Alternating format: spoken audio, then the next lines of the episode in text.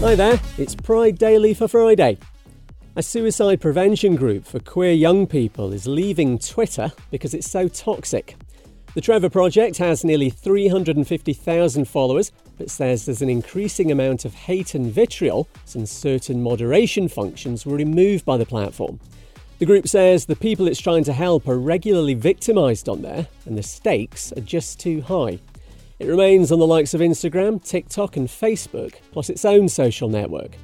Amit Paley is the CEO of the Trevor Project he tells CBS just because there's queer representation in the media, it doesn't mean LGBTQ plus young people don't feel alone. You might see on TV that there's a lot of acceptance, but then you look around your community, if you don't see any openly LGBTQ people, if your school is not allowing you to use the restroom that corresponds with your gender identity, you're going to feel like people won't accept you, and that can lead to that sense of isolation and feelings of, of wanting to kill yourself. The Trevor Project's just the latest queer organisation to leave Twitter in the last few months.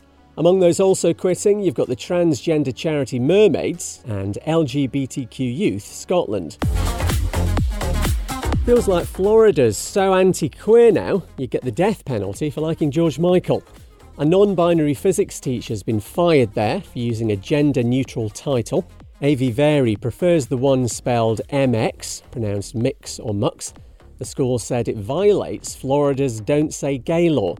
Means their 15 year career is on hold for now, even though the state's desperately short of teachers. So the kids' classes might be massively overcrowded, but at least they're safe from gender neutral titles. Phew. And same sex partnerships are being legally recognised in Latvia.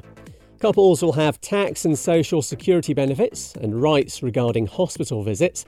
They still can't adopt kids, though, and won't have the same inheritance rights. Latvia swore in its first openly gay president back in July. I'm Kev McGrath. See you Monday.